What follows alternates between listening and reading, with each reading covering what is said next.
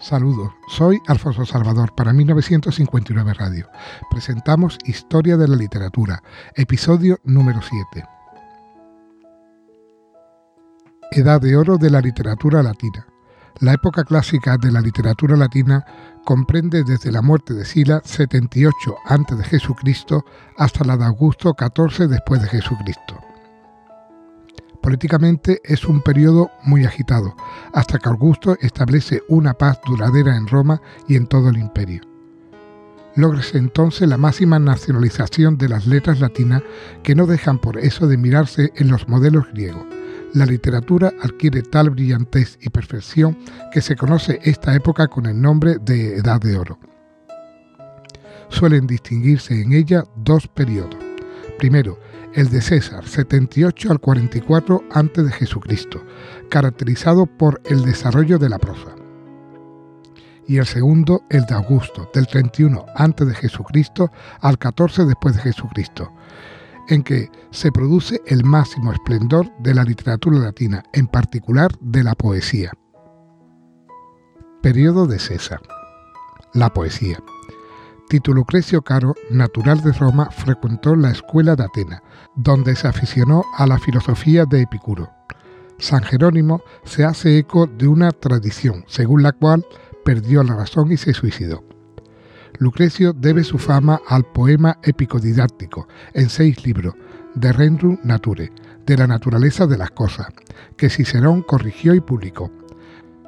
La obra es un intento de explicación científico-naturalista del origen del universo, según las doctrinas de Epicuro, que excluye la intervención de los dioses, a quienes desdeña Lucrecio, de acuerdo con la incredulidad y escepticismo de la época. El estilo de este poeta filósofo, como se le ha llamado, es modelo de claridad y aún de profundidad. En medio de la aridez del tema general abundan bellos episodios y descripciones de gran magnificencia. Cayo Valerio Cátulo, siglo I, es el representante más destacado del grupo de poetas que Cicerón llamó nuevos, cuya característica más notable fue la imitación de la forma refinada y artificiosa de los poetas alejandrinos. Cátulo nació en Verona, perteneció a la alta sociedad romana y dentro de ella se educó en la admiración a Grecia y creció en el desenfreno moral. Su poesía aportó por primera vez a las letras latinas un matiz autobiográfico de franca sinceridad que nos permite deducir la intensa vida sentimental del poeta. Se conoce más de un centenar de poemas suyos, pertenecientes a los más variados géneros poesía mitológica, elegíaca, satírica y sobre todo amorosa, en la que canta apasionadamente las fases de su amor a Lesbia, nombre que da a su amada. Es muy celebrada la composición titulada El pájaro de Lesbia. La prosa histórica. Tres son los historiadores que cultivaron eminentemente el género histórico en el primer periodo de Edad de Oro, César, Salustio y Nepote. Cayo Julio César, del 100 al 44. Fue notabilísimo caudillo militar y como gobernante uno de los artífices más destacados de la grandeza de Roma. Sobresalió además como orador e historiador. En este último aspecto nos dejó dos libros de memorias militares, conocidos con los nombres de Comentarios sobre las guerras de las Galias y Comentarios sobre la guerra civil. En los primeros refiere las campañas conquistadoras de las Galias y en los segundos relata sus luchas con Pompeyo. César busca con sus comentarios la justificación histórica de su conducta y de cierto la logra con la inteligente presentación de los hechos y la objetividad de la narración. Caracteriza el estilo de César la sencillez, sobriedad y elegancia. Como historiador de hechos particulares sobresale Cayo Salustio Crispo, 86 al 35. Aunque de origen plebeyo, logró elevarse al cargos importantes y obtuvo la amistad de Julio César. Durante su preconsulado en África reunió inmensa fortuna. Después de muerto César se retiró de la política y se dedicó al cultivo de las letras. Nos quedan de él dos breves obras históricas, la conjuración de Catilina y la guerra de Yugurta. Salustio se inspira en el griego Tucídides. No se contenta con narrar, quiere explicar la causa de los hechos y reflejar en sus cuadros dramáticos la psicología de los personajes, de ahí las frecuentes digresiones morales y filosóficas que aparecen en sus obras. Su estilo se distingue por una mal disimulada afectación arcaizante y es siempre breve, apasionado y muy personal. De Cornelio Nepote, siglo I a.C., se conserva una colección de 25 biografías de varones ilustres, escasa en valor histórico, pero interesante por su sencillez divulgadora y anecdótica. La prosa didáctica, la figura de Marco Terencio Barrón, 116-27, es proverbial por la poderosa amplitud de sus conocimientos y por la fecundidad y variedad de sus escritos. De esto solo se conserva completo su Tratado de Agricultura.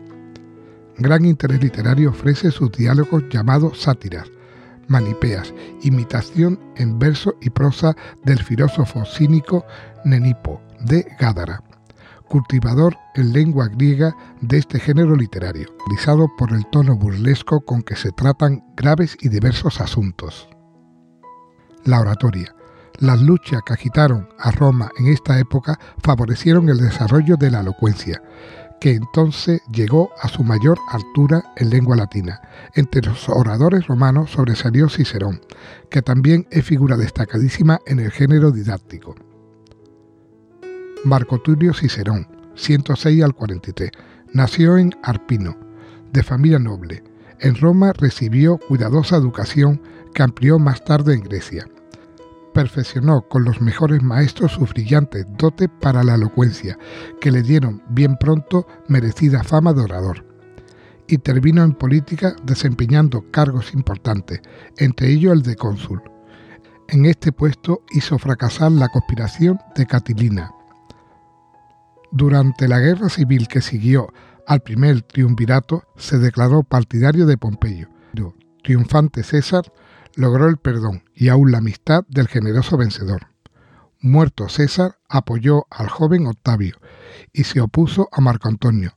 Este mandó asesinarle después de la reconciliación de ambos generales. En la extensa producción ciceroniana pueden considerarse varios aspectos. Orador, Cicerón destacó como orador forense y político. Consérvese de él más de 50 discursos completos, entre los que destacan como obras maestras las seis Berrinas, donde acusa a Berres por su depredación de Sicilia, los discursos en defensa de Milón, del poeta Arquías, de Ligario, etc. Entre sus discursos políticos cabe citar, ante todo, las cuatro catilinarias contra Catilina y las catorce filípicas que a imitación de Demóstenes pronunció contra Marco Antonio. Cicerón puso de ordinario su elocuencia al servicio de nobles causas y logró en sus discursos tan acabada perfección que se le ha tenido siempre por príncipe de los oradores romanos retórico. Sistematizó Cicerón en varios tratados de retórica su experiencia como maestro del género y sus opiniones críticas sobre los mejores oradores de Grecia y Roma. Filósofo. Tampoco fue ajeno a las preocupaciones filosóficas. Sus reflexiones se plasmaron en obras como La República, Las leyes, Los deberes, La vejez, La amistad, La naturaleza de los dioses, etc., casi todas en forma de diálogo en estos escritos muestra amplia erudición y realiza un gran esfuerzo por armonizar eclécticamente diversos sistemas filosóficos. Finalmente se conservan también de él una numerosa y variada colección de cartas, modelos del género epistolar y valiosos documentos para el estudio de la sociedad romana de aquella época. Cicerón es un artista de la palabra. Su prosa elegante y fácil se encumbra noblemente o discurre con llaneza, según lo exijan los asuntos. Los periodos rotundos, armoniosos y pausados del estilo ciceroniano han sido muy imitados por los prosistas del Renacimiento. En latín, Cicerón se dice Quiquerón. Periodo de Augusto. La poesía. Publio Virgilio Marrón, 70 al 19. Nació en Andes, cerca de Mantua, de familia campesina bien acomodada. Estudió en Milán, Nápoles y Roma. Gozó de la protección y amistad de Mecenas y Augusto. De regreso de un viaje a Grecia, murió en Bridisis. La obra poética de Virgilio se contiene en las bucólicas, las georgicas y la Eneida. Las bucólicas son diez composiciones breves de temas pastoril, escritas a imitación del griego Teócritos. Después de muerto Vigilio se le dio el nombre de Eglosas, que etimológicamente significa obra selecta. Vigilio intensifica la idealización de la vida campestre y el convencionalismo de los pastores, que encumbre a refinados cortesanos, amigos del poeta. En esta tendencia le siguieron los numerosos cultivadores que a partir del Renacimiento tuvo la literatura pastoril. Entre las eglogas es de notar la cuarta, donde Virgilio se refiere a la próxima edad de oro, traída por un niño, cuyo nacimiento anuncia. La antigüedad cristiana y la Edad Media creyeron ver en esta egloga el anuncio profético del nacimiento de nuestro Señor Jesucristo. Las Geórgicas son un extenso poema didáctico que escribió Virgilio por invitación de su amigo y protector Mesena. Con ella quiso inspirar amor a la vida del campo, presentada como ambiente ideal para el desarrollo de nobles virtudes mediante el esfuerzo que requieren los duros trabajos agrícolas. El poema se compone de cuatro libros, que tratan sucesivamente del laboreo de la tierra, del cultivo de los árboles, de la cría de ganado y del cuidado de las abejas. La Geórgica constituye la obra más acabada de Virgilio. En ella se mantienen sin desmayo la pureza y elegancia del estilo, el poder sugestivo de su melancólico sentimiento de la naturaleza y el arte sin igual de sublimar poéticamente las humildes labores campesinas de la Geórgica afirma Menéndez Pelayos que son el monumento más bello de la literatura latina y la obra más perfecta en su ejecución que ha salido de las manos de poeta alguno. La Eneida. Vigilio se propuso con este poema épico elevar un monumento literario a la grandeza del pueblo romano y glorificar al emperador Augusto. Aunque la Eneida fue fruto de largo trabajo artístico, su autor murió sin poder retocarla definitivamente. Por ello, poco antes de morir, mandó destruirla, pero lo impidió el emperador. Virgilio canta en su poema los orígenes del pueblo latino, al que hace descendiente de Eneas, héroe troyano, hijo de Venus, huyendo de Eneas del incendio y destrucción de su patria, arriba a la costa de Italia, después de múltiples aventuras. Allí se establece junto a la desembocadura del Tibe y pone los cimientos de la futura grandeza del pueblo romano.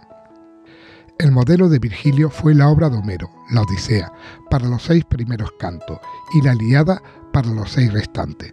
La fama de Virgilio se debe a este bien meditado y trabajado poema que ha tenido gran trascendencia en la historia de la literatura se ha llamado a Virgilio el poeta del sentimiento, por su gran cantidad de emoción lírica y su maravilloso poder de sugerencia.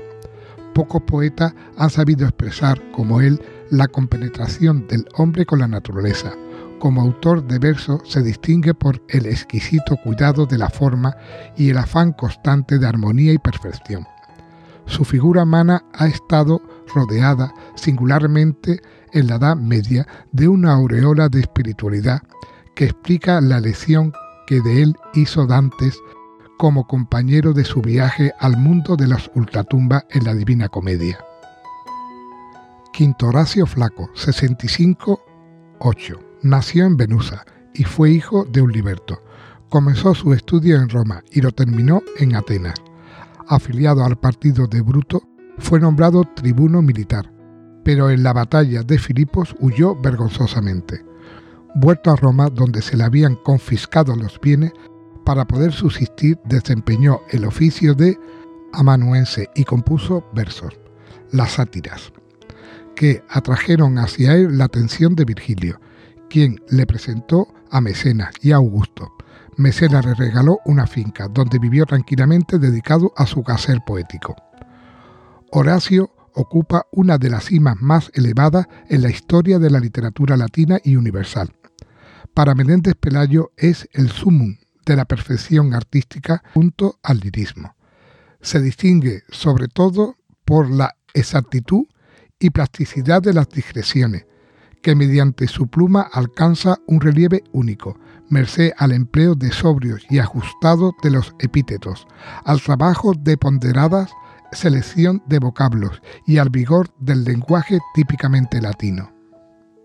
La obra poética de Horacio comprende la sátira, los épodos, las odas y las epístolas. Tiene dos libros de sátira que él llamó sermones o conversaciones, y en efecto, en estilo coloquial, sin asomo de acritud y con indulgente compasión. Retrata en ella la comicidad de determinadas situaciones y lo divertido de ciertas costumbres de sus contemporáneos. Los épodos encierran también, aunque en un círculo más personal, una serie de poemas satíricos de diverso carácter. El más conocido e imitado de los épodos es el que comienza con la palabra Beatus Ille que contiene un canto a la vida retirada y campesina. Las odas son la obra más perfecta de Horacio. Compuso más de un centenar, 123, y se hallan distribuidas en cuatro libros. Hay en ella gran variedad de métrica y de asuntos, amorosos, morales, filosóficos, patrióticos, pero todos tienen como denominador común una noble serenidad y equilibrada ponderación, a la vez que un dominio extraordinario de la forma. Sus modelos, a quienes aproxima y en ocasiones supera, fueron los líricos griegos. Las epístolas son obras de su edad madura y contienen la exposición de diversos problemas filosóficos y literarios. La más famosa de todas es la dirigida a los pisones, es decir, a Lucio Pisón y a sus hijos, que pensaban dedicarse a la literatura. Posteriormente se las denominó arte poético. En ella expone Horacio las reglas por las que ha de regirse el autor y formula preciosos juicios de crítica literaria, fruto de su experiencia y madura reflexión. Esta obra ha sido mirada siempre con la poética de Aristóteles como exponente del sentir clásico en materia literaria. El tercero de los grandes poetas latinos del periodo de Augusto fue Publio Ovidio Nasón 47 antes de Jesucristo, 17 después de Jesucristo. Nacido en Sulmona, de ilustre familia, estudió en Roma y aunque su padre quiso que fuera abogado, una vocación irresistible le inclinó desde joven a la literatura. Gozó durante muchos años de la amistad de Augusto, hasta que por causa desconocida éste le desterró a orillas del Ponto Eusino, Mar Negro. Augusto se mostró inflexible ante la súplica de perdón del poeta. La poesía amorosa de Ovidio son, en general, licenciosas, pero no exenta de ingenio e intención psicológica. El arte amandi o el arte de amar le mereció enorme fama en la Edad Media y el dictado de poeta del amor. Las heroídas son una colección de supuestas cartas amorosas que mujeres famosas de la antigüedad escriben a sus maridos o amantes. La leyenda mitológica o la historia romana inspiran otras obras de Ovidio, como las Metamorfosis o los Fatos. La primera es una exposición general de la génesis y evolución de la mitología grecolatina. Abundan en ella las leyendas, hábilmente narradas en estilo brillantemente adornado de metáforas y donde Ovidio revela fecundísima imaginación es una obra maestra y manantial inagotable de temas mitológicos para la poesía posterior. Los fatos tratan del origen de diversas fiestas y ritos del culto romano siguiendo el orden del calendario. Los poemas del destierro, triste y póntica son elegías dirigidas al emperador o a diversos personajes en demanda de clemencia constituyen el conjunto poético de Ovidio de más valor humano, aunque estén afeadas por la monotonía en la adulación y en la vocación nostálgica de la vida fácil de Roma. Ovidio es un auténtico virtuoso del verso para el que estuvo dotado de facilidad extraordinaria, pero generalmente peca de superficialidad. Su influencia como maestro de un modo mundano y frívolo de entender el amor ha sido inmensa y mantuvo la fama de poeta durante mucho tiempo. La prosa histórica. El principal representante en tiempo de Augusto es Tito Livio, 59 a.C., 17 después de Jesucristo. Nació en Pauda y fue amigo y protegido del emperador. Tardó largos años en componer una intensa historia de Roma. Abarca desde la fundación de la ciudad hasta Augusto y se tituló Anales.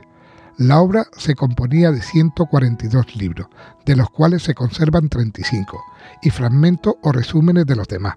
Posteriormente se dividió su contenido en periodos de 10 años y se dio al conjunto el nombre de décadas. Al escribir su historia, Tito Livio se propuso ante todo exaltar el pasado de Roma y aleccionar a sus contemporáneos presentándole artísticamente los ejemplos de las aventuras, virtudes de los antiguos romanos.